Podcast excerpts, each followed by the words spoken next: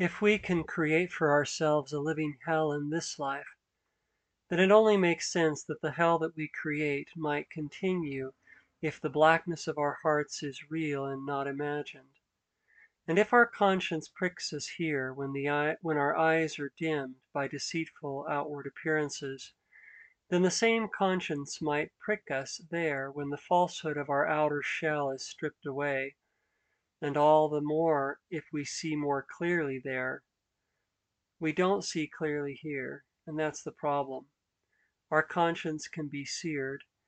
We can sin without regret, and all the more reason to face the inward contradictions before we discover too late that what we sowed in life follows us into eternity.